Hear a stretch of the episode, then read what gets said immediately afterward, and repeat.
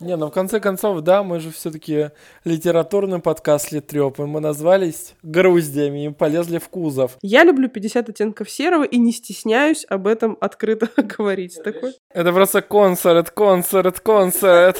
Вот вы книжный блогер, а почему вы, например, пошли на вечеринку с алкогольными напитками? Как это может быть, Саша? Ты что, и книжки читаешь, и, и по барам шастаешь?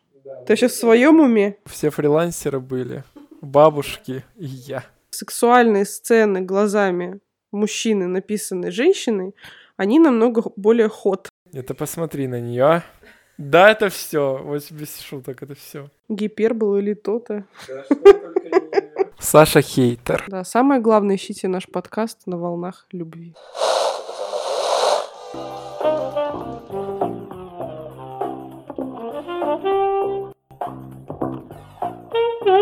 Литреп. Литературный подкаст.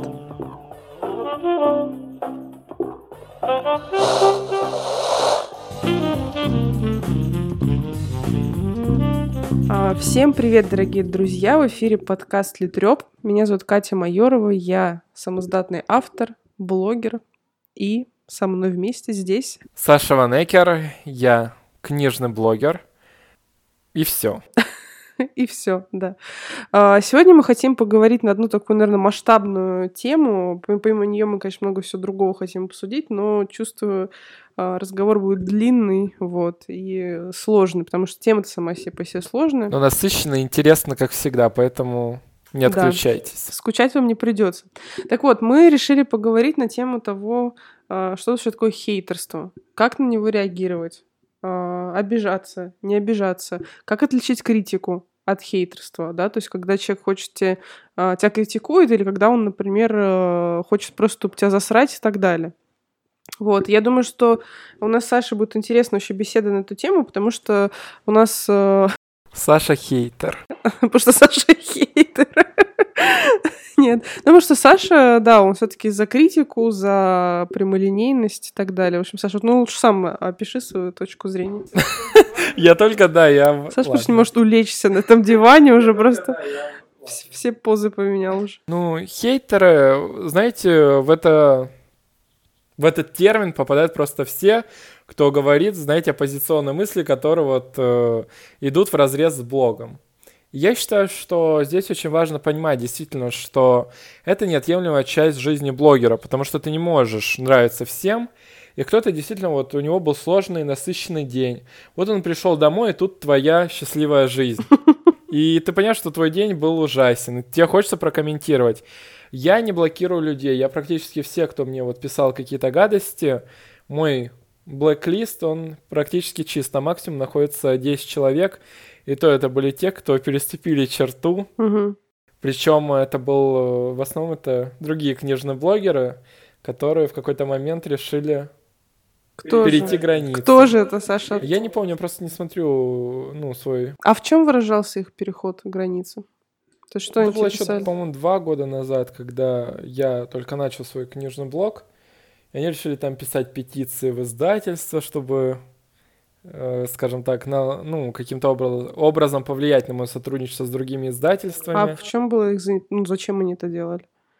И, Конкуренция. И, и на что они опирались? То есть, ну вот, типа, петицию же нужно чем-то аргументировать. А, как сказать, зачем нужна кому-то какая-то аргументация? Просто люди собрались и решили высказать свое мнение. Почему нет? Я просто очень быстро ворвался в книжный мир. И они не ожидали такого рьяного энтузиазма с моей стороны, и это их шокировало. И вылилось это в негативную форму. Они пытались всем скопом блокировать мои страницы, то есть писали жалобы. То есть там была масштабная акция, и тех людей, которые прям активно этим занимались, я их заблокировал, потому что ну, неприятно, когда на тебя, на одной странице на тебя гадости пишут, на второй тебе, ну, пытаются в то же время смотреть твои посты, каким-то образом их лайкать, поддерживать. Ну, для меня это был просто такой диссонанс в голове, что я вообще не понял, что это происходит, и лучше бы я их заблокировал, чтобы не было чего не попадя. Потому что, когда, например, я запустил свой проект с книжными боксами, они писали в издательство, что я книги, которые мне присылают на обзор, не читая их, кладу просто в эти боксы и отправляю всем. и у меня был большой диалог с издательством. То есть вот эти люди, мне нужно было ограничить список тех, кто видит мои посты. Потом я понял, что это просто... Я никогда не справлюсь с этой задачей и отпустил. Поэтому там максимум находится 10-15 человек. И те, которые вот в те года. А покажешь мне, мне прям интересно, кто эти книжные блогеры, которые против тебя развернули травлю? Ну, я, знаешь, вот везде. Это тоже, ну, может быть, да, может быть, это называется травля. Но я никак на это не реагировал, потому что у меня Действительно, ну я в блоге об этом не рассказывал, у меня были большие дебаты с издательствами.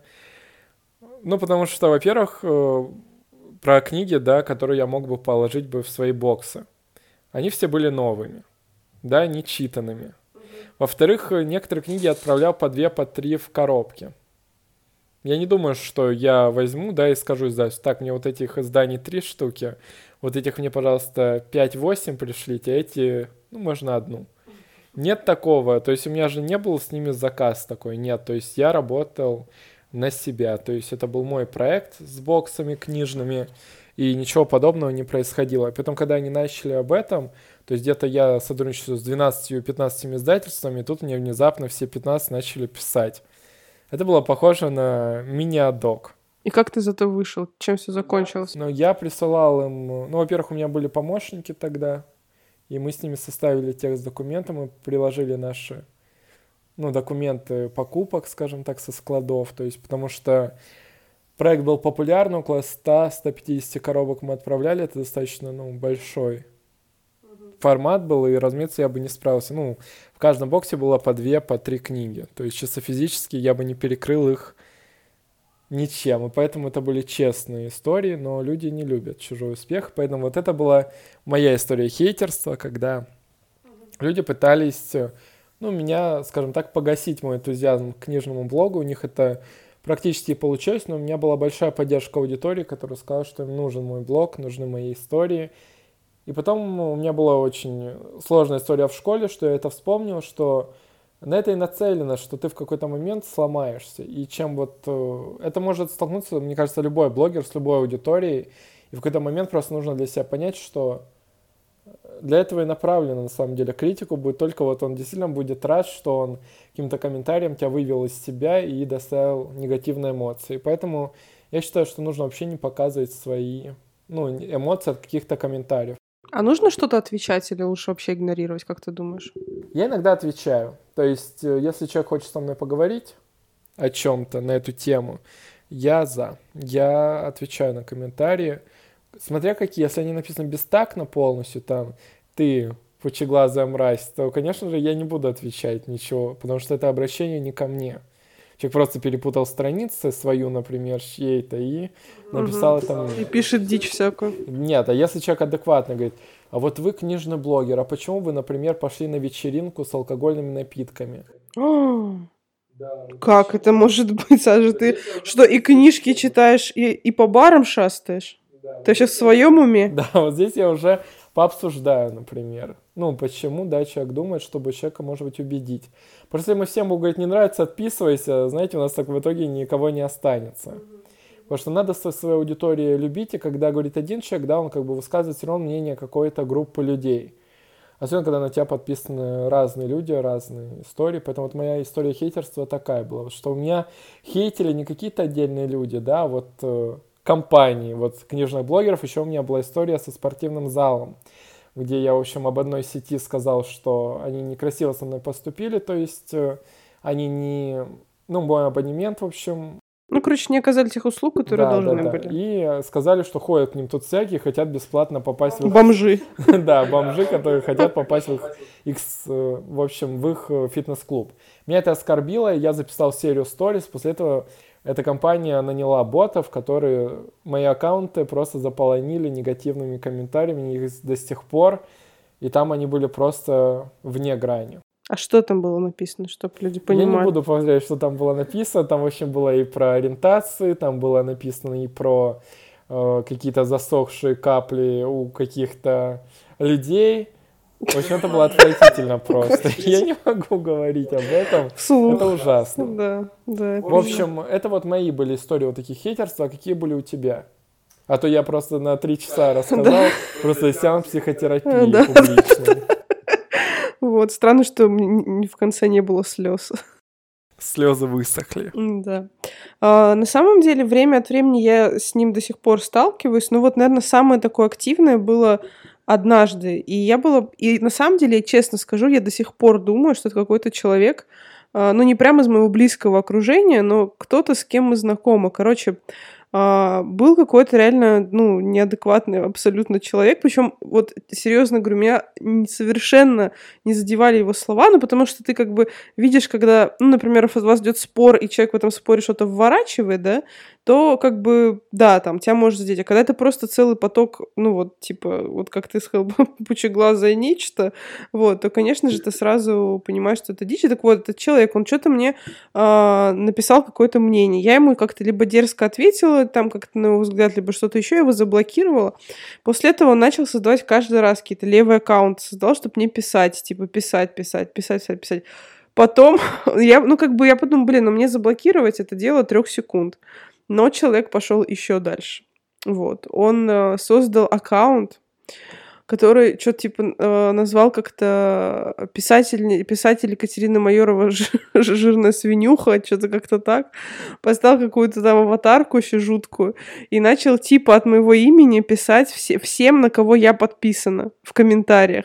Типа, а в том числе на, в издательствах, типа, писал в комментариях, типа, ха-ха-ха, типа, я что-то Катюха-свинюха, издайте мою книгу.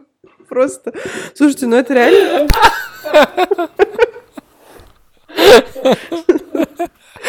Слушай, ну ты понимаешь, это реально это настолько... Причем, знаете, что самое смешное, что человек хотел, типа, меня задеть как-то, да? А, ну реально просто это, это настолько какое-то злобное школьничество, я не знаю, какое-то там... Вот. Но на самом деле, хотя кто-то другой, вот человек с менее окрепшей психикой, да, действительно может от такого как буллинга, такого давления как-то, ну, ну, есть это такие, но мне кажется, когда ты на, вступаешь на путь блога, да, и выходишь из, ну, в зону публичности, ты должен быть к этому готов, потому что, ну, а что ты должен ждать каждый день, когда тебе будут писать, какой у тебя хороший блог, какие у тебя красивые... Да нет, конечно. Э, Слушай, нет, так это еще а, не, слову, не вся да, история. я хотел еще вот вставить, на самом деле, нет, даже банальщину, а в том, что есть такая цитатка, да, что друзья могут о тебе забыть, да, а злейшие враги никогда. То есть любить их. Вот так же и у тебя, да? Хорошо, ну... Ну, давай продолжим. Да, э, короче, и, э, ну, там, на самом деле, можно там буквально пожаловаться, что типа человек там всячески там... На самом деле, вот, кстати, если у вас будет подобная ситуация с, с вами и с вашим блогом, то есть когда ты, когда жалуешься на аккаунт, ты указываешь, что типа а, человек выдает тебя, ну, за другого, за тебя, например, за другого человека, его моментально блокируют. То есть, как бы, в принципе, это и сделал, заблокировали. Вот. И причем, вы знаете, на самом деле всем писателям у которых что-то получается, какой-то успех, нужно быть к этому готовыми. Потому что у нас в стране считается, что если ты, э, как сказать, ну, то, что, что у нас быть писателем, заниматься литературным творчеством, это такой некий, э, как бы, ну, какой-то интеллектуальный э, я думаю, что это новая форма безделия, я бы так бы назвал. Слушай, ну нет, нет, большинство людей считает, что это типа, знаешь, что-то для избранных, только великие вот умы и так далее. Если ты, не дай боже, дерзнул, да еще это, это еще и продается, то тебя как бы реально будут очень много хейтить. Это как бы правда, потому что у нас такой интеллектуальный снобизм.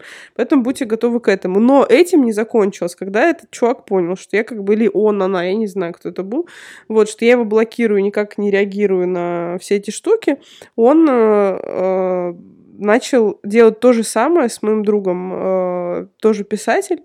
Вот. Э, он, кстати, вот, ну, типа, он делал каминг-аут, он открытый гей, вот мой друг. И сейчас я подумал, что я про тебя говорю. Ну, я не писатель, поэтому... Я тебе же так завуалированно говорю, не называй имени, типа это, ну... Ладно.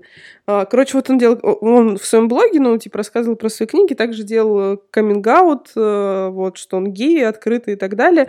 И, короче, я как-то, то ли я его прорекламировала, то ли что-то еще, я не помню эту историю, но, короче, этот чувак переключился на него и начал делать то же самое. Он тоже создал какой-то левый аккаунт и всем писал там, на кого подписан этот человек, писал в издателям и так далее, типа, ха-ха-ха, я гнойный пидор, типа, издайте мою книжку. Ну, просто, не, на самом деле, это, конечно, с одной стороны смешно, потому что, ну, это просто глупо, это просто реально вот как бы э, поведение уровня, не знаю, шестого класса, то есть как бы это, ну, очень странно, что вообще, то есть как мне, вы представляете, насколько у человека, ну, действительно, не очень далекий ум, если он таким поведением пытается обидеть, потому что, ну, никакой взрослый нормальный человек в жизни на такой не обидится, потому что понимает, что это просто, ну, как бы тупой школьный юмор. Не, но все равно я думаю, что подобные действия не доставляют некий дискомфорт. Ну, потому что на тебя могут быть подписаны, ну, ты, например, подписан, да, чаще всего, ну, там, на своих учителей иногда, да, на каких-то коллег. И, да, и они могут получить, ну, такой комментарий, да, и отписаться, например, от тебя, да, или каким-то образом ты в дальнейшем все равно ну, понятное дело, что здесь от степени адекватности зависит. Просто иногда мы общаемся с не совсем адекватными людьми. Вот тебе на работу, например, ты была работала бы, да, в пятерочке, например, да, кассиршей. И тут бы тебе бы такое бы прислали. Я думаю, тоже бы... Ну, слушай... Тебе пришлось бы объясняться с начальством, писать объяснительно. Ну, да, нет, слушай, знаешь, мы как бы, когда это все происходило, я не помню, мы то ли с мужем ехали куда-то, то ли что-то еще. И как-то меня тоже, ну, меня тут больше всего там даже задела бы не Катюха, там, свинюха и так далее, да, а то, что, ну, как бы действительно человек нарушает границы, там, ну, у кого-то из моих там друзей, знакомых пишет ему, и как бы типа, типа как бы через меня там, да, какие-то вещи, упоминает мой аккаунт, что-то еще. Вот, и мне муж сказал, говорит, что, Кать, блин, никакой адекватный человек, ну, реально нормальный адекватный человек на это, ну, не отреагирует. То есть кто-то из твоих знакомых там или еще понимает, что это просто тупые там хейтеры, и так далее и тому подобное. Вот, к слову, кстати, про хейтеров и, и про блокировку, то, что Саша говорил, я на самом деле довольно часто блокирую, и я как сказать, вот моя не самая лучшая черта, я очень часто ведусь и начинаю спорить что-то и так далее и тому подобное, потому что, ну, меня, блядь, просто бесит вот люди, которые, знаете, они э, зайдут в твой Инстаграм, увидят какой-то пост, который что-то у них взбудоражит внутри, вот спизнут какую-то просто полную хуйню, вот. Ты им об этом напишешь. Это просто концерт, концерт, концерт. И ты, им напи... и ты ему пишешь, сейчас Саша будет еще больше концерт, ты ему пишешь, блядь, что ты пишешь за хуйню? Ну вот что, блядь, за просто пиздец. Да, и он начинает оскорбляться. Да это просто мое мнение, да, типа, если ты блогер, если ты публично выставляешь, да ты должен, типа, и так далее. Кстати, я вот считаю, что никому ты ничего не должен. Даже если ты публично там хоть что-то выставляешь, ну реально нигде не прописано, что став блогером Инстаграма, выкладывая какой-то пост, ты обязан там что-то читать, воспринимать и так далее. Я не знаю, э, я считаю то, что ну, всегда, абсолютно всегда по тому, как составлен э, комментарий, да, всегда можно сразу почувствовать, человек реально просто хочет оспорить точку зрения, да, которую ты, ты обозначил, э, или же он хочет как-то тебя обидеть, тебя задеть, там, я не знаю, выс- выплеснуть свое говно и так далее, потому что, ну вот просто я приведу самый вот какой-нибудь просто банальный пример. Например, я пишу например, пост про бодипозитив, про любовь к себе, да, там, про принятие себя, своего тела, про свою, в первую очередь, внутреннюю психологическую работу с восприятием себя, вот. И, конечно, когда я пишу такой пост, я понимаю, я заранее себя морально готовлю, что появится куча людей, которые э, будут э, писать типа «Ха! Да какой будет? Да вы что, ты пропагандируешь ожирение, сахарный диабет и сердечный приступ, когда пишешь такое. Все жирные, блядь, люди умрут, понимаешь, умрут и из-за тебя, потому что ты пишешь такое говно, всем надо худеть быстро на кефир и морковку. Там, да, ну как бы такое мнение. И ты понимаешь, ну вот это сразу как бы, ну, я чаще всего блокирую просто сразу человека. Другой мне из человек написал, типа, Кать, привет, прочитал твой пост, слушай, ну вот эта мысль интересна, вот с этим не согласен. Все же я считаю, то, что, допустим, если заниматься психологией, да, то никогда не будет лишним совместить, там, например, э, внутреннюю работу, там, не знаю, с легкой физкультурой, там, да, и правильным питанием. И второй комментарий, ну, ты никогда не заблокируешь, ну, потому что человек, ну, просто он нормально, уважительно написал, высказал свою точку зрения. Я считаю, что на это нужно всегда, ну, как сказать, э, всегда операции. Просто смотреть, как человек преподносит то, что он... Вообще есть разные типы комментаторов, да, почему они пишут, зачем, и не у всех есть, знаешь ли, время тебя расписывать. Ой, ты знаешь, твой пост такой глубокий и затрагивает такие разные темы. Сейчас я тебе распишу в А4 листе плюсы и минусы твоего поста. Это уже отдельная категория. Обычно мы бежим по переходу, например, да, и комментируем кого-нибудь. А ну, что-то там написала такое, да, я вообще ну, не согласен ничем. Кто-то не дочитывает посты, потому что мы сейчас вообще и Катя, и я пишем полотна текста, да, и это отдельные герои, которые нас читают, да, от и до. Слушай, я не считаю, что ты герой, меня реально много читают и много комментируют. Здесь, здесь э, дело не в объеме текста, а в том, насколько легко он читается, воспринимается. Да, ну вот я пишу максимально легко, а Катя любит там какие-то метафоры. Ну, Саша смотрит просто кандидат филологических наук, знаете, себя, э, свои текстики как бы придал анализу, мои уже все тут разложил по полочкам. Ну, понятно, понятно. Ну, ну, что ты хочешь там что сказать, давай про мои тексты. Нет, ну вот мы сегодня про Катин текст немного говорили, да, о том, что ну, Катя успевает э, просто мини-рассказы целые писать, да, люди любят больше простоты, то есть вот, например, все жирные умрут, да, и вроде бы понятный посыл, и, да, и все прочтут и поймут. А когда ты начинаешь писать, все жирные похожи на легкую масляную корочку на, не знаю, на ковре льда, и ты не понимаешь, о чем она говорит. Саш, ну не знаю, это ты так ну, воспринимаешь. Ну, мне не сразу пришла метафора, совсем мне Ну, потому что кто-то здесь писатель, а кто-то просто хочет им казаться. Может быть, может быть, все может быть.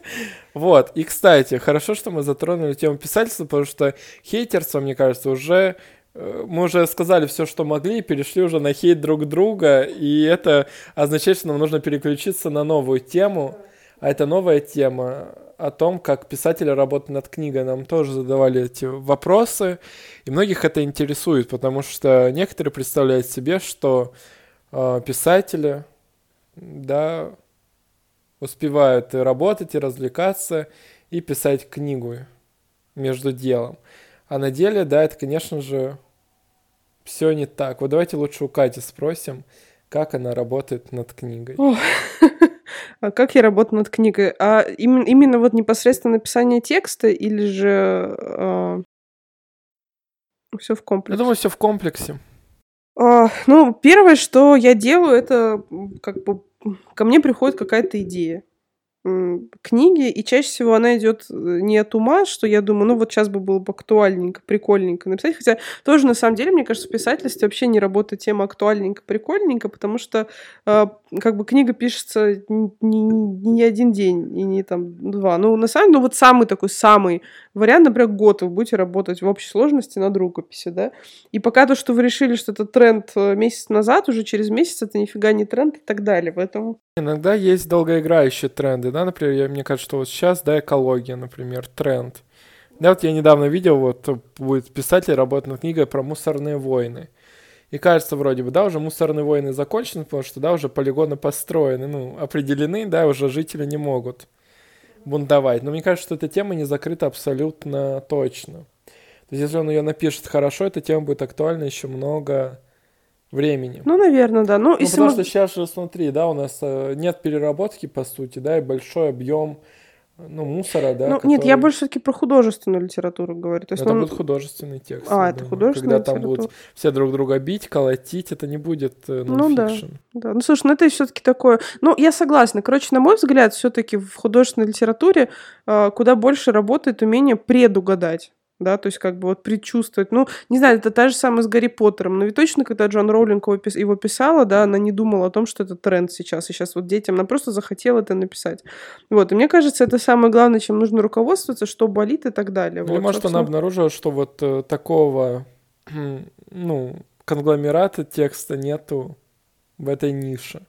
Слушай, честно говоря, я думаю, что она даже такими категориями не мыслила. Думаю, просто ну, может она... быть, ей хотелось рассказать историю. Я просто не смотрел фильм Угу. Джан Роулинг, магия мир фантастики, слов, или магия как слов, там? Да. А, магия а, слов, да. Ну, короче, на самом деле я здесь э, так скажу, то есть появляется какая-то а, какая-то твоя боль, какая-то проблема, которую ты хочешь решить, да, для самого себя, что-то понять. Это может быть как какая-то личная проблема, как социальная проблема, как, а, я не знаю, какая-то еще глобальная. И ты, то есть, ну, у тебя появляется просто какая-то одна идея, одна проблема, там, ну, я не знаю, например, предательство, измена, к примеру, вот. И э, вокруг уже этой идеи, когда ты вот четко прям ощу- ощутил наверняка, что это твоя идея, это твоя тема, и ты хочешь ее раскрыть, ты начинаешь что думать, думать, думать, как бы в голове, ну как у меня, по крайней мере, да, и в голове вот эта вот основная идея начинает обрастать различными э, героями, их историями, темами, идеями, появляется какая- какая-то канва, примерно начинаешь понимать, как начнется, чем закончится, какие-то такие, то есть, в общем, и к тому моменту, как я сажусь писать, я думаю, что проходит, ну, блин, месяца три точно, то есть у меня просто идет в голове вот этот вот весь, весь, весь, весь процесс. А, накидывали какой-то прям план-план, нет. Но при этом у меня есть сцены. То есть я, я, например, когда пишу книгу, я размышляю сценами. То есть я знаю то, что, окей, у меня сейчас будет, например, сцена, там, как главная героиня приехала к сестре домой, там потом сцена, как они пошли вместе там на какой-нибудь литературный вечер. Там потом будет следующая сцена, как они там, не знаю, где-нибудь в отеле, еще сцена, как они идут по парку. Как бы вот я мыслю категориями сцен. Я вот просто составляю план, какая за какой будет сцена, вот, и так далее. И на самом деле, мне кажется, что еще самое главное у меня, как сказать, э, как, как и многие писатели, я это слышала не только от своего внутреннего голоса, что многие пишут книги эм, у себя в голове очень долгое время. То есть пока, от, от, там, с момента, как появилась идея, до того момента, как ты закончила писать книгу. И это правда, то есть я постоянно, мне кажется, ну, процентов 40 от каждого дня у меня в голове фоном идет э, мой герой, сюжет, истории и так далее. Саша, ты такой взгляд, просто, мне кажется, на меня набросишься. Вот Саша на смотрит такой, ну расскажи мне, что, что еще ты сейчас скажешь. Вот. Ну и все, и книга пишется. В среднем я пишу книгу где-то 2-3 года одну. А, потом, когда а, в, процессе написания книги я уже как-то приходит название, вот название мне почти всегда сразу, где-то в начале всегда мне приходит, как она будет называться. А с обложками я... У меня какие-то есть идеи, наметки, но я обычно просто договариваюсь с художником, чьи работа мне нравится, и как бы отдаю ему на откуп, на его уже творчество и так далее. Вот. Потом, когда текст готов, текст отдаю редактору, редактор его вычитывает и так далее. Там, ну, на это где-то уходит там, месяц, ну, месяц, там, чуть больше. Потом мы с ней, с ней созваниваемся, обсуждаем правки. Я их, если считаю нужно, вношу, не считаю нужным, не вношу какие-то. Ну, понятно, морфографические т.д. это окей, но какие-то такие по содержанию. Вот. А потом все, когда текст есть, обложка есть, все есть, книга начинает верстаться. Вот. Когда книга сверстана, она отправляется в печать. Вот. Когда книга напечатана, она доставляется мне домой в коробках. Вот. И я начинаю продавать. Да, ну вот Катя самоздатный автор. Да. да, и вот таким образом у нее идет работа. В принципе, практически похоже, только вам тираж не везут домой. Да, он везется сначала на склад издательства. Да, если это популярная книга, она практически сразу уже расписана. Этот тираж даже не доезжает до склада, он разъезжается по магазинов, особенно если какая-нибудь горячая новинка, которую срочно нужно продавать. Такое есть. Я, например, э, когда я начал работать над своей книгой с издательством, у меня было чуть иначе.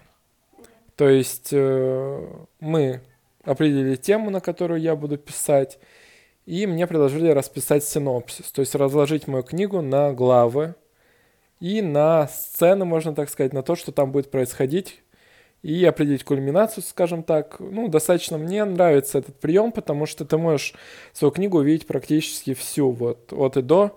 Безусловно, когда я начал писать книгу, я не стал полностью придерживаться этого плана. То есть я как бы его понимаю, как моя история построена, но все равно я понимаю, что я могу сделать лучше – кто меня может остановить. И поэтому я, безусловно... Ну, не, на самом деле, конечно, исходя из того первоначального замысла, да, какие-то... Книга вообще меняется. И вот я, например, даже помню в Йенне а, в Кире я знала, как он, что он закончится так, а в Йене у меня просто я... И причем э, я сама понимаю, что это на самом деле получилось очень офигенно, и мне очень многие про это говорили, что я сама, когда писала, там, последние, там, ну, у меня оставалось там 10 страниц, там, условно говоря, не буду спойлерить, там, что где происходило, вот, я сама думала, что книга закончится одним образом. И вот на этих последних 10 страницах я прям меня пронзила, и я поняла, что, блин, нет, она даже закончится эта история по-другому.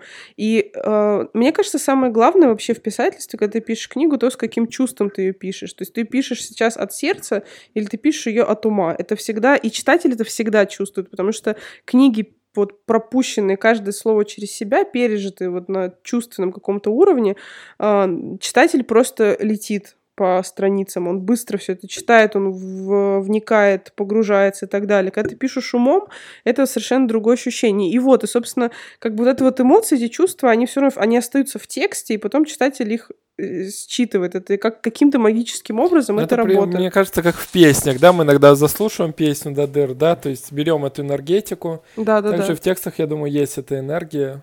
Угу. Ну вот, да, собственно, и, и как бы и вся, и что круто получилось, то, что вот эти вот там 100, там сколько, 190 страниц, я сама, будучи автором, их писала с уверенностью, что книга будет с одним концом. И я думаю, что читатель тоже это также ощущал. И когда все получилось по-другому, я думаю, что он также был там удивлен, как, собственно, и я сама. То есть, ну, в общем, такая вот штука. Нет, э, безусловно, да, я до конца еще не дошел, я где-то на середине своего бестселлера, может быть, даже ближе к началу. Потому что когда я начал писать, я понял, что вот форма рассказов мне все-таки ближе, чем большая проза. Но вот сейчас я расписываюсь, у меня как бы каждая глава как такой мини-рассказ, и мне так проще работать над книгой.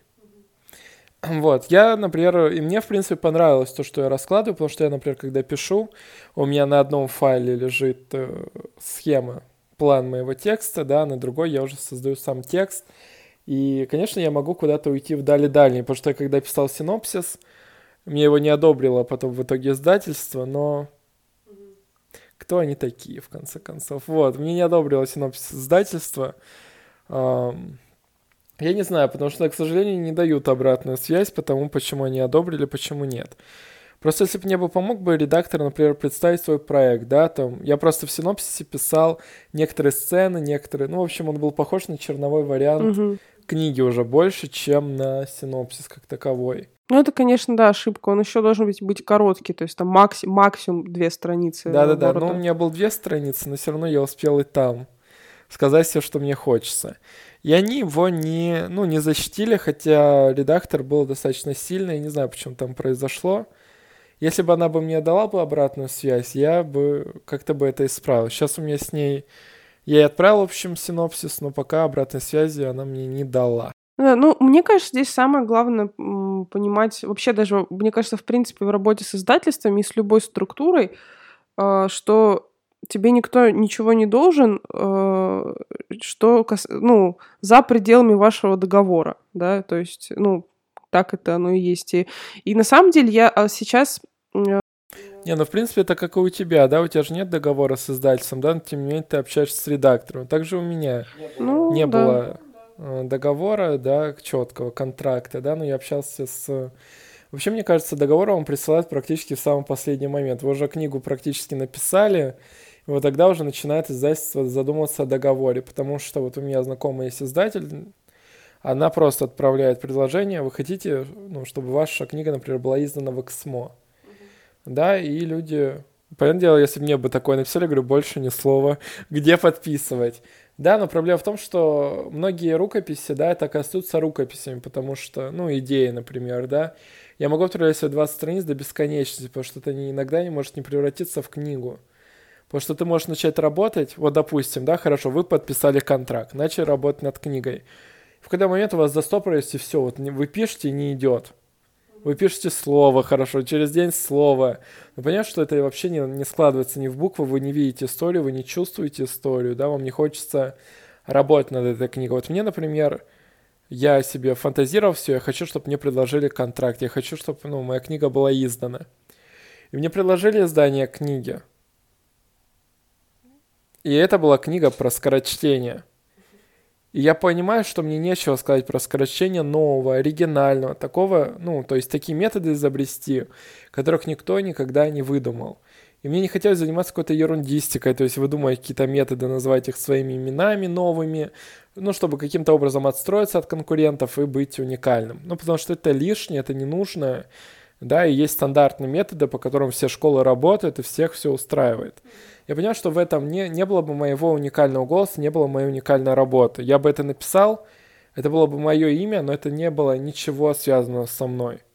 То есть я, например, могу говорить про скорочтение, да, я могу его обучить, но чтобы вышла книга про скорочтение под моей редакцией, я не чувствую. Мне бы не хотелось собрать под, ну, под своим именем просто ряд штампованных техник и сказать, вот это моя книга. Мне хочется реально про кровь, любовь, там, про какие-то отношения. Вот это моя стихия, но пока мне никто не пишет. Я повторюсь, я в одном уже подкасте сказал, если ты редактор услышишь это, почему бы не сказать еще Саш, раз? тут, знаешь, я с тобой не... Со...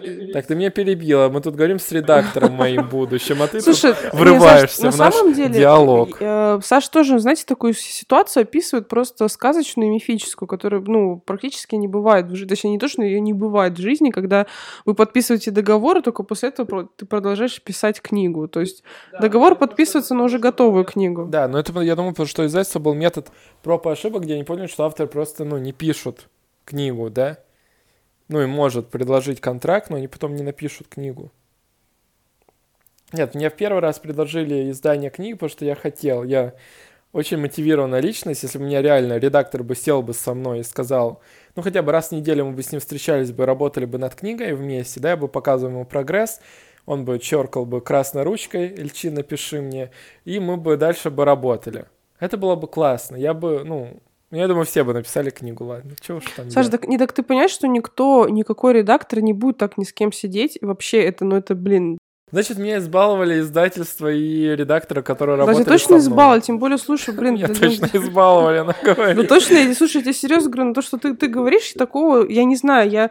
Причем, ну, не могу сказать, я давно в этом бизнесе, но действительно я давно знаю, вообще нахожусь в этой среде, знаю издателей, знаю редакторов, пишу книги на заказ, работаю с редакторами авторов книг на заказ, который я сама пишу. И это вот все, что ты описываешь, это на самом деле это просто какая-то сказка, это розовые очки, и, а, просто грезы девочки о любви в 16 лет. Не, ну я тебе говорю, лежит... как есть. Вот мне первый да. раз предложили издание книги, да, что редактор а почему? со мной тебе это, ну, тебе это предложили, потому что у тебя, видимо, был раскрученный блок, и хотели был. на этом заработать был. Ну, в тот период он у тебя был популярен. И сейчас он сейчас... популярен. Но сейчас ты немножко на него подзабил. Давай посмотрим правде в глаза. Хорошо. Короче, следующая тема. Нет, э, безусловно, да, но тогда было даже дело не в блоге, а просто, что мне хотелось написать книгу, мне сейчас хочется написать книгу. Я просто думал, что, ну, и редактор мне предложила свою помощь, да, и в написании книги, да, и потом как сказать, видимо, у него настроение поменялось, и помощь исчезла так же Конечно, быстро. Да. А второй раз был, я проходил литературные курсы, и по итогу защиты проектов мой проект прошел. Отбор мне предложили издание книги. Мне очень стыдно перед этим редактором, потому что я ее кормил завтраком почти полгода. И я говорю, Саша, вот я пишу уже первую главу, вот я уже пишу вторую главу, вот я уже пишу пятидесятую главу. Так ты мне пришли хотя бы те три главы, которые ты прислал. Я говорю, а то я тебя на, ну, на нашем редсовете представила, мы уже тебя поставили в план на февраль. А где книга-то? И мне было очень стыдно, это издательство Питер, простите меня. Я испортил ваш... привет. Да, я испортил ваш редакционный план. Ну, слушай, ну я думаю, это на самом деле нормально, и я уверена, что все редакционные планы защищенные. Они... Может быть, я был звездой этого редакционного плана на феврале, кто знает. Да. А почему, слушай, а скажи, вот почему ты так ничего не написал? Это вот про, про, про буллинг, да, вот эта тема? Нет, это нет? было про... Нет, для Питера, э, там же Питер, а, это скорочтение. да, это скорочтение. А, все, И я вот, ну, то, о чем я говорил, да, о том, а, что да, я да, не смог да, написать что, эту книгу, угу. потому что это не мое, это не то, о чем, ну, чем я хочу, чтобы связывали мое имя. А про буллинг я сейчас работаю над этой книгой, я пишу, вот я, кстати, Кате присылал, и она рыдала. Читала. Саша врет, если честно. Читала и рыдала, вот. И, кстати, она... А это, слушай, скажи, а то, что ты мне прислал, это все, что у тебя есть на данный момент по книге? Это посмотри на нее. Да, это все. Вот без шуток, это все.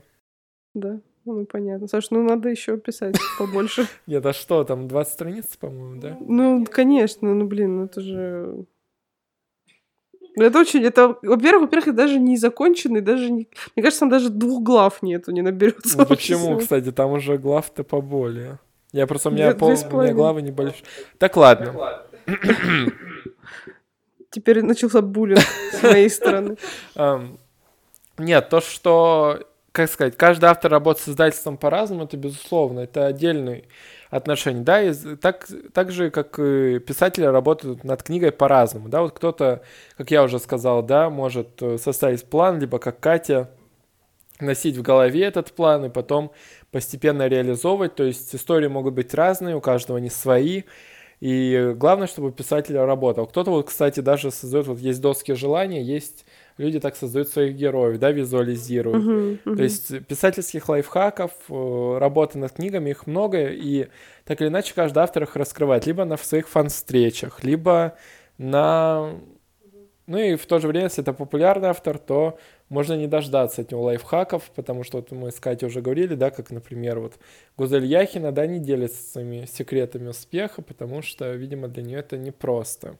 Ну, по крайней мере, в тот раз, когда я ее об этом спрашивала на э, ММКВЯ, она как-то очень размазанно ответила для тех, кто еще не слушал предыдущие подкасты. Вот, э, да, еще мне на самом деле хотелось сказать, что чуть-чуть добавить про... Э, во-первых, да, я хотела вам порекомендовать, есть такая книга, э, называется Юрген Вольф зовут автор, называется «Литературный мастер-класс».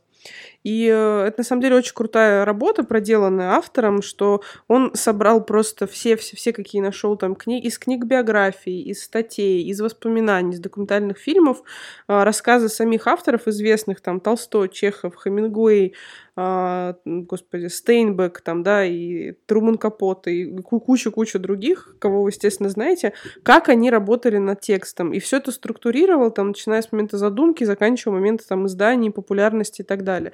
Вот, и там, на самом деле, эта книга крута тем, что ты читаешь, ты понимаешь то, что э, а, все настолько индивидуально, и если кто-то реально, там, допустим, встает там в 6 утра, в 7 садится за стол письменный с ровной спинкой, сидит и пишет до обеда, то ты знаешь, что нужно всем делать так же. У всех свои методы работы. Лично я, э, у меня действительно, у меня как-то я пишу периодами. То есть у меня бывает там три месяца, у меня книга пишется в голове, и я прям сажусь за текст, но он не идет никак вообще абсолютно. А потом бывает три месяца, я только и делаю, что скорее хочу писать книгу. И, кстати, тоже есть такой лайфхак от себя. Э, у меня текст, э, с которым я работаю, он синхронизирован и с телефоном, и с компьютером. Поэтому очень часто, например, когда я день стою там, не знаю, в пробке или еду в метро, или что-нибудь жду, сижу, или хочется как-то попрокрастинировать, да, я просто открываю телефон, и с телефона а, продолжаю писать книгу, что, в принципе, на самом деле в наше время довольно-таки удобно, потому что мы все, все с телефона сидим, пишем, поэтому... Ты это в заметках идешь или, например, в Google документах каких-нибудь? Ну, в этот, в документах, которые на Маке, я забыла, как они называются, ну, Apple, господи, не, не Docs, Pages, Pages называется, вот. И у меня они синхронизированы с айфоном и с макбуком, вот. И я могу и там, и там. Ясно, у меня нет никаких pages, я писал в заметках. И на самом деле это непросто, потому что, во-первых, не всегда помню, ну, чем я вообще закончил там свою книгу в прошлом. Блин, на самом деле вот это самое-самое стрёмное, серьезно говорю. Вот я сейчас пишу э, художественную книгу третью свою. К, к слову, очень часто меня спрашивают, я заранее отвечаю, она никак не связана с Киром и Йенни. Как бы все, эта история закончилась. Продолжение, ну, не знаю, не будет. Хотя, может быть, если у меня все получится с издательством, мы вместе плодотворно поработаем, и э, сделаю я, и они, и мы вместе, не знаю, мало ли, книгу там супер-пупер бестселлером, мои фанаты будут требовать продолжения, вот тогда, может быть, я что-нибудь напишу, но не знаю, посмотрим. Это, конечно, из разряда мечт и так далее. Вот. Э, самое стрёмное, когда вот у меня, например, сейчас, да, вот я пишу книгу, у меня там порядка, ну, типа около 100 страниц есть э, Word А4. Ну, да, Word, понятно, А4. И, например, ты там не садился за текст месяц, и ты спустя месяц садишься, и ты понимаешь, что, ну, как, ты, конечно, помнишь сюжет, что как, но ты нифига не помнишь каких-то деталей, там, например, что был вечер, был день, там, на чем они закончились. Я, например, часто, когда такие перечитываю, я понимаю, что у меня там э, герой повторяет одни и те же вещи, которые как бы говорили, я просто забыла, что они это говорили. И вот это вот самое такое, то, что, с одной стороны, вроде не хочется тратить время перечитывать, хочется дальше, дальше идти, но вот без перечитывания не получается. А ты как, ты перечитывал прям сначала или как? Не, ну видишь, у меня большой плюс в том, что у меня есть э, план работы над этим текстом, поэтому мне не нужно иногда перечитывать. Но я перечитываю текст только потому, что я его сразу редактирую. То есть, если я возвращаюсь, например, через неделю, через две, то ты абсолютно другими глазами видишь текст, я его просто уже редактирую. То есть, дописываю, дополняю, выдумываю цитатки, то есть или вставляю сравнения, метафоры, то есть э, делаю текст живее гиперболу или то-то. Да что только не символизм, конечно же, добавляю. И в итоге получаю тот текст. Безусловно, потом, может быть, я через неделю подумаю, боже мой, ну я и понавставлял, конечно. Потом кто-то говорит, что иногда нужно, когда ты начинаешь редактировать свой текст, несколько файлов иметь. Вот ты пишешь прям редактирование один. Mm-hmm. чтобы можно было потом откатить назад все свои редактирования. Прикольная мысль, кстати. Вот. Э, поэтому, но ну, я так пока не делал, потому что я пишу все-таки черновой вариант, и когда мне говорит издательство, да, она говорит, вот когда мы начинаем работать с автором, им нужно быть готовым, что тебе нужно будет переписать 50-60% текста. То есть... Слушай, ну это тоже какая-то немножко сказка. Не, ну может быть, они просто так говорят, чтобы ты была готова к работе, ну, мотивирована. Потому что, безусловно, тебе не бывает такое, что вот ты принесла текст и говоришь, это самое божественное, что было из тех что, текстов, что мы видели. Безусловно, тебе надо совпасть по ритмам с редактором, потому что вот я, например, общался с одной авторкой, которая вот издается в лайкбуке, и она сказала, что не совпали они по ритмам с редактором, ну, и у нее возник конфликт с ним. То есть, ну, я так понял, что редактор был взрослый и не понимал ее текста и поэтому с этим были связаны правки, она их не хотела вносить, потому что ну, поняла, что сделает ее текст хуже для читательской аудитории, с которой она работает. А понятное дело, что редактор, да, в этой связке автор-редактор, главный редактор. И поэтому у них были проблемы с этим. Угу, угу. Не, на самом деле, как бы то, что Саша говорит, я с таким сама не сталкивалась, и как бы и мы знакомы, авторы, редакторы и так далее. Конечно, книгу, естественно, редактируют, конечно, вносят свои пожелания, тем более, если это жанровая литература художественная, да, если там, или, например, нужно вписать книгу в какую-то серию, вот, и нужно, чтобы, допустим, там была не одна постельная сцена, хотя бы две, потому что это подходит под серию. Ну, какие-то такие моменты, вот. Эм, я опустил взгляд на полку, Кати с 50 оттенками серого. У нее просто вся коллекция тут. Слушай, не вся. У меня э, вот три книги, которые 50 оттенков серого, на 50 оттенков темнее, 50 оттенков свободы. И у меня есть одна книга Грей, которая вот э, типа... Нью. Ну да, типа там э, глаза... Ну, а, нет, это не новое, это старый, типа вся та же история, только со стороны, типа, мужика. Вот. Ну, молодец, да, тоже смотри. И там их тоже три вышло. Я такая купила одну, такая думаю, да, да остановись же ты. Она все пишет и пишет. Не, ну, не знаю. Мне кажется, могла бы все уместить в одну книгу, потому что не так Слушай, ну это же продавать, это же продажа. Не, ну продавать, мне кажется, все равно сложнее. Ты читаешь ту же самую историю, просто это надо... Ну, ты знаешь, что вот я заметила, это так...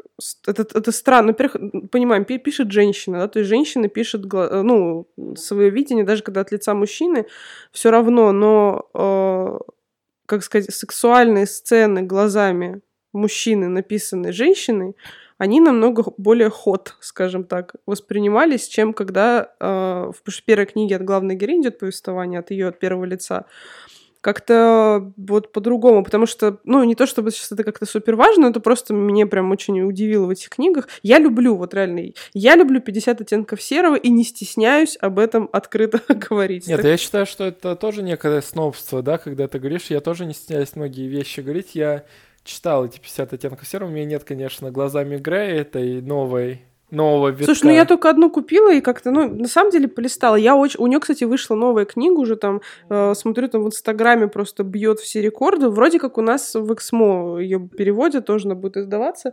Называется э, The Mister, типа Мистер. Вот, и там, ну, это уже никак не связано с этим историей, но... Ну, что-то это мне не, не думаю, что это так, потому что Мистер, это, видимо, тоже какой-то domination style. Не-не-нет, а там история, на самом деле, про э, албанскую горничную, если я сейчас не, не, не не вру, я могу ошибаться, и типа чувака, на которого она работает, его как-то зовут Макс а, там Петросян, как-то так, реально, у него вроде армянская фамилия, если не ошибаюсь.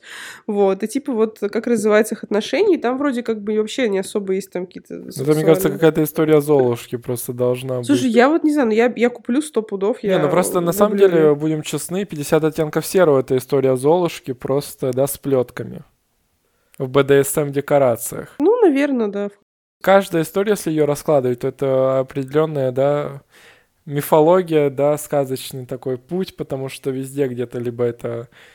Ну, все-таки про путь Золушки, да, все мы любим читать, да, особенно если это, ну, большая часть аудитории женщины, да, то, конечно же, вот их там шеф наругал, и тут они вот уходят в некую сказку. Поэтому российскую прозу в этом плане, поэтому она не популярна, потому что ее очень сложно читать ты как бы только ушел от шефа, как сказать, да, терминатора, и тут ты попадаешь в эту же реальность, где все плохо, да, и ты не можешь никуда спрятаться от нее. Хотя, Поэтому... ну, тоже бывает разные современные. Бывает разные, но я имею в виду вот про Шубину почему-то я подумал, что это непростые книги. Что там ты не найдешь 50 оттенков серого и мистера Грея. Ну, там, я думаю, что 50 оттенков серого, может быть, и найдешь, если ты их хорошо напишешь. Ну, наверное. Просто аудитории немного другие. Кстати, ты знаешь, я вот на самом деле это тоже, знаешь, какая-то, мне кажется, отличная работа маркетингового отдела редакции Лены Шубиной, что, с одной стороны, у тебя к ней сразу просто по факту какое-то благоговенческое отношение к редакции, к самой Лене Шубиной, и ну, ты думаешь, ну, э, черт возьми, там и Улицкая, там и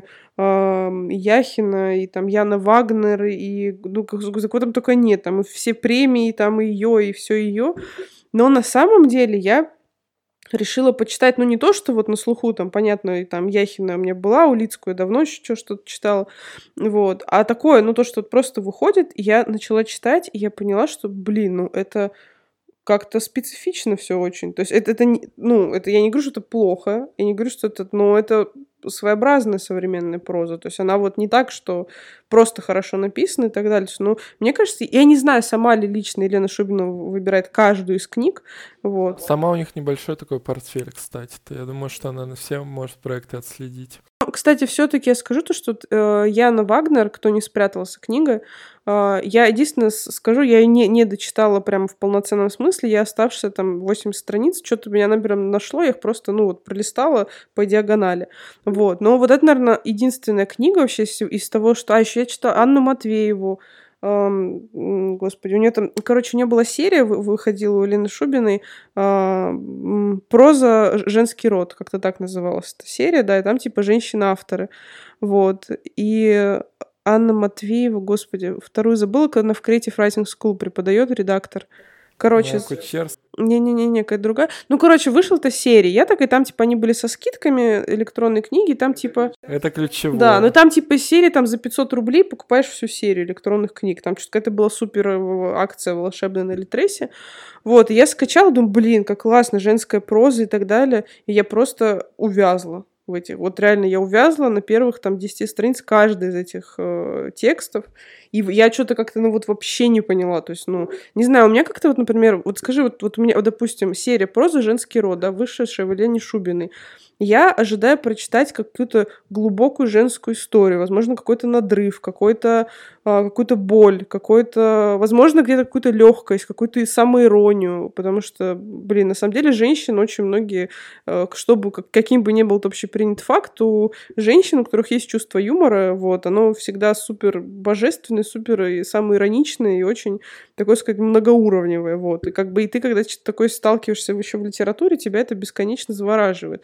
Вот, а тут, ну, как-то, опять же, мое субъективное мнение, вот, но я немножко увязла в этой серии, я прям как-то разочаровалась. То есть, ну, как-то что-то я вообще не, не проникла. Вот, вот что вот, а ты, ты, вот, на тебя, тебе говорят, проза женский род, вот серия книг, тут что ты ожидаешь услышать? Ну, во-первых, женский род меня вообще смущает, это название серии. Не род, а род, проза женский род. Ну, ну... Господи, прости. Ну хорошо, женские роды. Ды-ды-ды-ды-ды. Я ничего не жду от этой книги. Я понял просто для серии себя, что... Да, от этой серии книг я для себя понял, что э, сама... Э, ну, сам формат Елены Шубиной, да, это книг э, премиальная литература.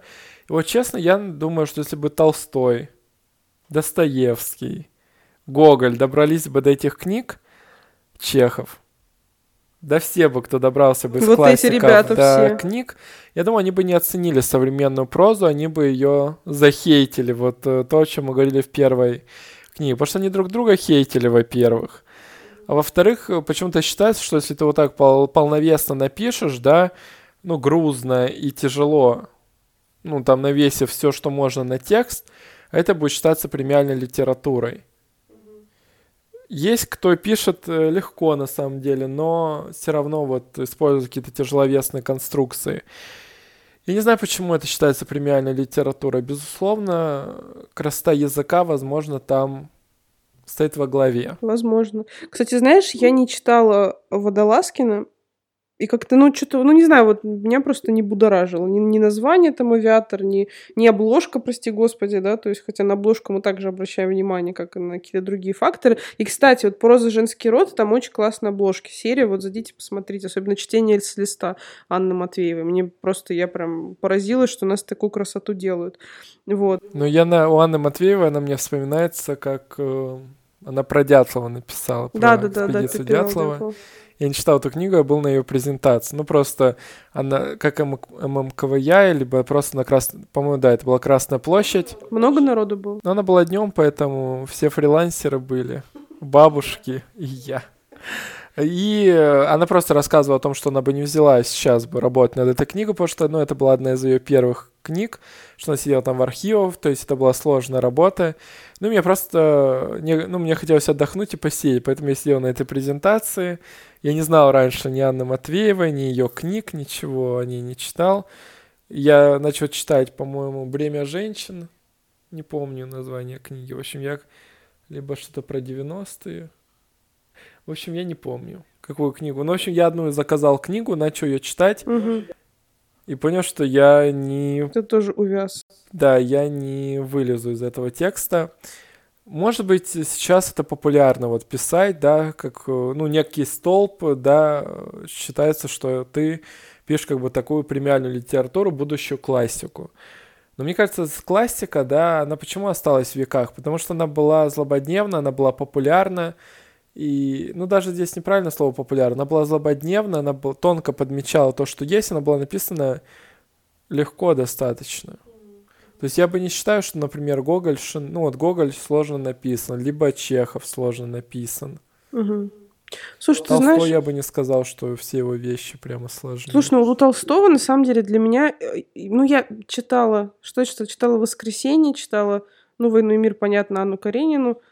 Ну, что-то по мелочи, возможно, все читал. Ну, короче, я что хочу сказать. Вот я, например, для меня стало каким-то просто шоком от того, что э, от, того, как, от, от того, какая книга «Война и мир», да, то есть, ну, блин, вот кто бы мне что ни говорил, ее реально тяжело читать. Ну, вот мне было тяжело, мне даже сейчас я э, посмотрела сериал, который вот кучу лет собиралась посмотреть, наконец нашла время, который английский с этим, с там, где очаровательный Пьер Безухов, и вот, ну, короче, британцы сняли, шикарный сериал, просто, господи, саундтреки вот эти вот с такими, с русскими напевами и так далее, я себе скачала альбом, в общем, тоже такие британские композиторы сделал, но это просто прям вообще космос, реально какой-то просто космос. Вот. И что-то мне захотелось перечитать э, сцену там с Курагиным и с этим, с э, Балконским уже там после войны, когда вот, ну, вот это главное сражение. Э, и я что-то нашла текст, и я, я просто, у меня анимал какой-то зубодробительный был, просто адский, но при этом Анну Каренину я просто по ней пронеслась, вот серьезно. Она у меня прям как-то... Ну да, она, конечно, видно, что это 19 век написано, что вот не вчера сидел там копирайтер Лева набирал, вот. Но при этом она вот такая прям очень такая легкая легкая. Кто-то говорит, что, кстати, вот кто-то говорит, что Анна Каренина это апогей творчества Толстого, вот, а, ну, типа, что прям самое лучшее, а сам он писал, что его книга это уже бесит, он ее ненавидит, хочет скорее закончить. И мне, Саша, наш подкаст сейчас напоминает телеканал «Культура», просто, знаешь, мы сидим и обсуждаем. Не, ну, в конце концов, да, мы же все-таки литературный подкаст Литреп, и мы назвались груздями и полезли в кузов. Потому что действительно мы, чтобы вы понимали, да, с нашими темами мы все равно читаем и классику, и рассматриваем разную литературу. Поэтому мы можем рассматривать, в общем, разные книги, сравнивать их между друг с другом. Кстати, а знаешь, так... извини, пожалуйста, что перебиваю, я хотела еще одну вещь сказать. Такой... Очень интересно. Да, спасибо. Нет, свой один такой, ну, не то что зашквар, но мне как-то, знаете, знаете, знаешь, стало прям как-то ну, стрёмно от того, что... Короче, я написала пост. И типа, что все метят вот, вот как раз, как ты говорил, элитарную литературу. Премиум. Да, премиум, вип, элит, э, бизнес-класс. Не, ну, так называется, это премиальная литература. Я не знаю, почему А что такое, что такое премиальная? А то, что они, она премии выигрывает? Или что, типа, она класса да, премиум? Да, да, да, от премии. Премиальная. Премиум. Ну, короче, блин, я хз, не знаю. Ну вот, серьезно, я еще раз хочу сказать, я вообще нету ни одной, наверное, редакции в этом мире, да, которая издательство, которое я бы там срала и говорил, что полное говно. Я супер литературно-толерантный человек, я с одинаковым э, трепетом уважением отнесусь к роману Донцовой, к роману Улицкой, там, да, и к э, роману Эрики Эль Джеймс, там, Мистера, блин, про албанскую горничную. Для меня это все как бы одинаково вызывает уважение, и я не делю на литературу премиальную, не, как бы мне это все пофиг, но Короче, к чему я это все говорила? И вот я вообще написала недавно этот пост, у меня там, конечно, вообще дискуссии развернулись капец под ним. Ну, и типа, я, я написала то, что э, вот лично вот мое мне, я так думаю, я, возможно, ошибаюсь, что, например, есть там условно, условно девочка из Челябинска, которая прочитала Донцову и кайфанула, написала вот там пост в Инстаграме. А есть какой-нибудь литературный экспертный эксперт, который там, не знаю, сидит на каком-то небосводе в членах жюри премии «Большая книга», и вот говорит, какое дарит Донцова говно. И честно, на мой взгляд, взгляд, правда за девочкой из Челябинска, потому что, как ни крути, эта девочка из Челябинска, она конечный потребитель. Литературный критик и председатель жюри большой книги, они это не потребители. Это, это, это как что-то посредническое, это это как бы некий, не, э, не, некая профессия, которая обслуживает читателей. То есть как бы она помогает им сделать выбор. Там, ну, условно говоря, не знаю. Мне кажется, что они давно уже потеряли такой, знаешь, выборность, они превратились тоже, потому что я ни разу не читал книгу, которую порекомендовал бы какой-то критик, например. Это для меня тоже не, ну, не является решающим фактором, когда ну, я, во-первых, да. кроме, вот, как говорится, Галины, не знаю никаких критиков. Ну, с другой стороны, круто, что... Хотел сказать, что она выбилась в люди. Нет, ну то, что она, ну, как бы действительно на слуху и реально знает и так далее. Кстати, я вот литературный номер Esquire, я их покупаю, ну, год, наверное, с 2016 Я реально, когда вообще узнал, что такие есть, августовский номер, вот. И до этого мне реально, я вот, ну, там рассказа три мне неизбежно понравится. Этот номер со составляла полностью Галина Юзефович. Типа, она как бы как приглашенный редактор. Мне очень понравилось ее вступительное письмо. Мне очень понравились ее краткие рассказы о писателях. Там был Алексей Поляринов, э что-то только я, короче, забыл. Ну, можете сами посмотреть, кто там есть. Мне вот это все понравилось, но мне не понравился ни один рассказ. Просто реально, я, под, ну, я как раз там, как, как в предисловии письма редактора Сергея Минаева, типа, э, мы все в телефонах, в инстаграмах, компьютерах, вот и просто встаньте с утра, сделайте себе завтрак и, и уделите полтора часа чтению нашего номера. Я, ну, плюс-минус так и сделал. И просто реально это полтора часа смытых в унитаз. Блин, ну вот мне реально не понравился ни один рассказ. Хотя понравилась и обложка, и Галина Юзуфович, и вот это все. Обложка, кстати, тоже вызвала там много ну, типа феминистических возмущений. Ну, слушай, тут на самом деле можно по-всякому интерпретировать, но у меня, кстати, она вообще, хотя я себя считаю феминисткой, меня она ничего вообще не вызвала, блин, обложка. Тем более нарисовала ее девушка. Девушка-художник, ее картину поместили на обложку. Мне кажется, очень по-феминистски. Мне кажется, у меня была какая-то крутая мысль, и я забыла ее сказать. Ну да ладно. Ну и хорошо. Ну и хорошо, да. У меня есть много крутых мыслей, которые я сочиню по ходу дела. А может и нет. А может и нет, да. Потому что это же не так легко сочинять крутые мысли. Я могу только да, перебивать. Мы тобой, да, мы же с тобой уже час говорим. А крутые мысли так и не пришли. Нет, ну нормально. Нет, в целом я хочу сказать, что литературный номер я не читал, меня нет никакого, знаешь, потребности его прочесть, посмотреть и... Саш, я вспомнил, прости, я, я вспомнил, к чему был весь этот пассаж, про Изуфович, про мой пост, про все. К тому, что я вроде такая отстаивала, да, интересы простых читателей, что вся эта премиальная литература, что это как бы, блин, ну ничем не хуже и не лучше Донцова и всех остальных, кто популярен и так далее. И мне написала одна девочка, говорит, Кать, ну, вежливо, там, это без подъема, без всего, типа, хочу ваш э, топ, ну, типа, современной прозы российской. И ты знаешь, что? Мне стало так как-то стрёмно, как будто я какая-то лживая, лицемерная, поверхностная блогерка. Понимаешь, что мне почти некого назвать. То есть, ну, я, да, я читал современную прозу, там, не знаю, и Яну Вагнер, и, и Дашу Донцову, там, да, из тех, кто, не знаю, это Яну Матвееву и вот это все. Как бы, естественно, читал, но я реально, несмотря на то, что я так ратовала за современных писателей, мне нету ни одного любимого современного российского автора, современной прозы, что прям вот топчик-топчик, вот нету. Вообще, и, хоть премиальный, хоть, блин, не премиальный. Просто не читала мои книги. Читала, то, что к, не к сожалению. Нет, на самом деле я считаю, что вот у меня тоже часто задают вопрос не просто, да, про топовые книги, про топовых авторов. И мне всегда тоже вгоняет это в раздумье, я не знаю, что сказать, потому что это непросто. Потому что авторы не работают же как машины, да, по производству ну, потрясающих книг. Да, какие-то книги стильные, какие-то слабые. Это не все просто. Это тоже большой труд этих э, людей, да, которые работают над книгами. А, поэтому я тоже всегда в сомнениях и не знаю, что сказать, кому сказать, о чем поговорить. Поэтому я, когда меня просят о топах, я могу составить по какой-то теме, например, топ. Они мне сказали про русскую прозу, вот честно, это все очень зависит от настроения. Вот как плейлист мы пополняем по настроению, да, вот сейчас настроение там осень, да, если я пополню такой плейлист, там будет настроение лето, у меня будет другой плейлист. Uh-huh. И также я читаю большое количество книг, я не могу сказать, что вот... Э, я просто читаю абсолютно иначе, не читаю книги, например, для удовольствия полностью. То есть каждая книга, да, доставляет мне разные эмоции. Uh-huh. То есть, да, не всегда же это будет счастье и восторг, да, иногда это скука, иногда это эмоция, ну, я в каждой книге нахожу что-то полезное для себя, это для меня важно. Не читать книгу просто так, и поэтому даже в художественной книге можно найти важные уроки для себя, их выделить и как, ну, сказать книге спасибо за это.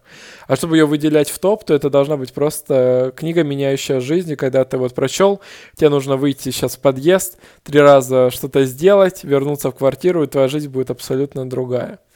Ну, я кратко говорю, утрированно. Ну, то есть какой-то план действий, который вот ты делаешь, он меняет свою жизнь. Честно, я читаю вот нонфикшн книги, я делаю частично задания, которые я там вижу, ну, я не скажу, что там есть какой-то эффект. Конечно, можно сказать, что, ну, конечно, ты там раз сделал и уже ждешь какого-то эффекта.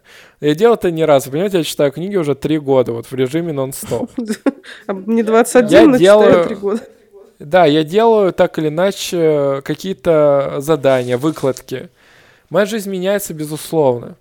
Но это не такая перемена, чтобы вот прямо все изменилось, и моя жизнь стала абсолютно другой. Ну, конечно, не, на самом деле, я, это тоже, вот, мне кажется, такая ловушка читательская, что мы ждем, что прочитаем книгу, и вот там разбогатеем, похудеем, найдем свою любовь, напишем бестселлер. На самом деле, мне кажется, из каждой прочитанной книги в том случае, что в ней действительно есть что-то стоящее, мы вытащим оттуда себе 2%, скорее всего. Скорее всего, там будут каких-нибудь там 3-4 мысли, которые в нас упадут и прорастут, э, это зернышко прорастет, и нам что-то поможет изменить в дальнейшем. Вот, и важно эти зерна для себя отметить. Вот у меня есть, например, блокнот идей, где я выписываю, да, какие идеи меня вдохновили, да, либо я делаю закладки. Я не рисую в книгах, не пишу, это, мне кажется, ну, ужасным занятием, потому что, например, я могу кому-нибудь продать потом эту книгу, потому что я иногда пересматриваю свою библиотеку, какие-то часть книг я отдаю, продаю, меняю. В общем, у меня сейчас вообще лежит такая стопка книг, и я думаю устроить распродажу опять в своем аккаунте, но еще не отошел от прошлого. Знаете, это есть люди, которые мне почему-то решили сорвать мою распродажу, а я на самом деле поддерживал благотворительный фонд, и мне было важно сделать какие-то сборы, и люди просто бронировали книги, и потом их не выкупали. В общем, это было ужасно. Слушай, можем с тобой устроить какой-нибудь прям офлайн garage sale? У меня тоже куча книг, которые э, мне и выбросить жалко библиотеку отдать, тоже будут стоять пылиться. Можем что где-нибудь организовать, где-нибудь просто книжки притащить и где-нибудь встать и торговать. Ага, чтобы нас дубинками избили. Нет, то, что... На митинг Да, garage sale можно, безусловно, устроить. Можно же и других позвать, не обязательно нас. Есть очень много читателей, который, в принципе, как идея классная. Кстати, мы можем же не обязательно вдвоем. То есть обычно книжные блогеры устраивают, а мы можем, во-первых, и блогеров как бы позвать, и в то же время обычных читателей, которые могут свои книги выставить. Просто сделать правила, например. Некоторые, знаете, выставляют там книги, вот как ты, например, мне там, Катя пыталась учить свой был ноутбук по цене нового. Вот так же главное, чтобы, знаете, читатели не были такими. Слушай, Саш, где ты сейчас идешь новый MacBook за 30 тысяч рублей? Так вот, нет таких-то не бывает. Еще, слушай, я его люблю, малыш, не слушай его, мой сладенький. Сейчас я его поглаживаю по спинке. Я тебя люблю, и я с тобой работаю, и, пожалуйста, пока тебя менять не собираюсь. Не слушай этого злого противного дядю. А, и я считаю, что в общем, мы можем сделать просто для обычных читателей, да, которые тоже любят да. Ладно, давай обсудим наши идеи уже вне подкаста и что-то и, и дадим людям уже готовый Безусловно, вариант. да. Ну, я думаю, что в любом случае вы можете отслеживать наш подкаст Литреп на всех волнах, которые есть, и мы там будем писать комментарии, ну, вернее, комментировать наши идеи, мысли. Мы это увидим, и, в общем, мы, в общем... Короче, да. мы напишем афишу, Самое главное... вы увидите все, что мы хотим. Да, самое главное, ищите наш подкаст на волнах любви. Ну, думаю, раз вы уже нас дослушали до этого момента часового, вы уже нас нашли, услышали, просто пишите ваши отзывы, потому что вот отзывы нам важны для продвижения. Да, вот это Саша постоянно об этом говорит, даже просто мне уже неловко за него уже. Хватит, говорю, хватит клянчить уже у людей. Не, ну просто, знаешь, это как это все карма YouTube-блогера, потому что в YouTube-блогере... лайки, да, типа подписываемся на канал. Пальцы вверх, да, подписываемся на канал, ставим колокольчик. Также вы можете сделать, вы, кстати, тоже можете подписаться на наш канал, если вы, например, любите на Apple подкастах слушать, либо на Google подкастах, там везде можно подписаться, да. и вам будут приходить уведомления о том, что вышла наш новый да, подкаст. друзья, поэтому, пожалуйста, не, жал... не пожалейте, если вы дослушали до этого момента, и мы вам нравимся, просто поставьте звездочки, напишите комментарий любой, какой хотите, просто поддержите нас вот так вот банально. Большего, большего пока не просим. Да, поэтому большое спасибо, что были с нами. Что вытерпели наши эти моноложечки. Да. До новых встреч, всем пока. Пока-пока.